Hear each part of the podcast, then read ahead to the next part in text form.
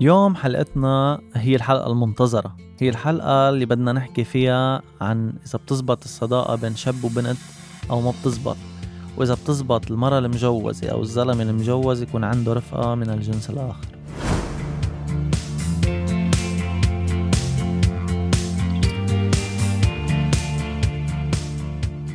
إذا بتنتبهوا بتجوا بتسألوا البنات أنا دايما بسأل هالسؤال. إذا بتسألون شي مرة ال best friend تبعك أو صديقك المفضل قال لك أو اعترف لك إنه معجب فيك دغري بيقولوا لك أكيد. ما في ولا بنت إلا ما صارت معها هاي القصة. هيدا على شو بدل؟ بدل إنه الشاب دايما بيتحجج بخبرية الرفيق أو الصديق ليطور علاقته مع البنت. رح تقولوا لي هلأ ما هي الخبرية أكيد بدها تبلش برفقة.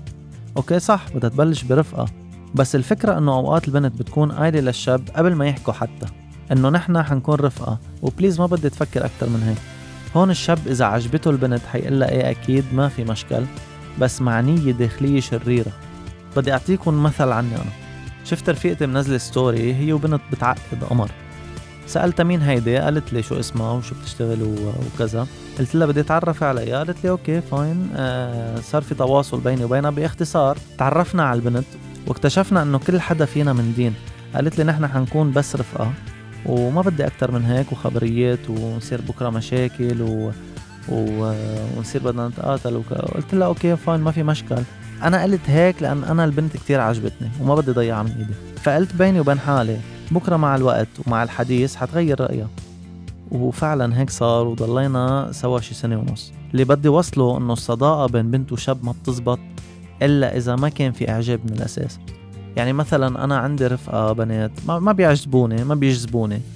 آه يعني ما ما بفكر إنه أكون أكثر من رفقة. so أنا حاططهم على لايحة الرفقة أو حاططهم على list أو لايحة إنه أنا وياكم رفقة. فلو شو ما صار ما راح أفكر فيهم غير هيك. وفي عندي كمان رفقات بنات آه حلوين. أنا وياهم رفقة لسبب معين. بحس إذا صحت لي فرصة راح أحكيهم وراح أقول إنه أنا بدي نكون أكثر من رفقة. الشاب بس يشوف بنت ويحكيها بيقرر دغري شو بده هيدي البنت تكون بحياته. يعني بيقرر إذا بده إياها تكون رفيقته بده إياها تكون حبيبته بده إياها تكون مرته. أما البنات آه، ما بتعمل هيدي الحركات ما بتعمل هيدي التمثيليات تبع الشباب. البنت بس تقول لشاب نحن رفقة. يعني خلص نحن رفقة. ما بيكون في أبعاد للخبرية.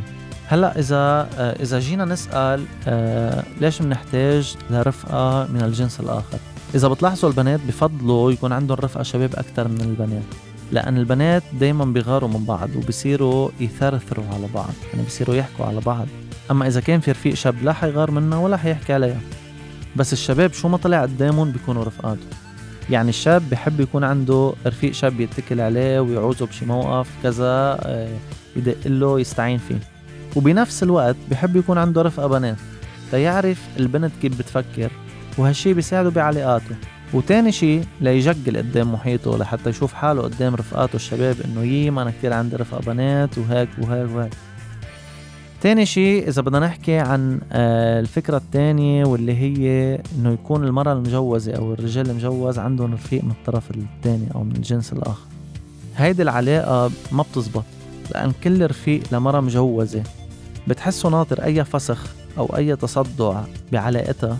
ليصير هو الحنون اللي هيكلان همها واللي بصير يقول شو ما بتعوزي قوليلي والزلمة اللي مجوز رفيقته البنت يعني هي عشيقته وما حدا يقول لي غير هيك. هلأ بدهم يقوموا علي رجال بس بشرفكم شو إلها طعمة بنت رفيقة لزلمة مجوز.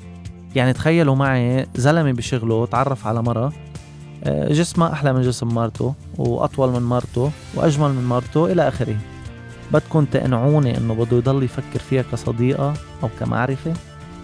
هيدا غير إنه مستحيل يعرفها على مرته لأن إذا شفتها رح تغار وتقول له ممنوع وممنوع تضلوا رفقة وممنوع تحكوا مع بعض.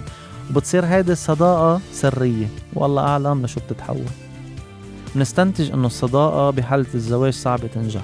لأن بضل في غريزة عم تشتغل وبضل في مشاعر ممكن تتحرك بلحظة من اللحظات.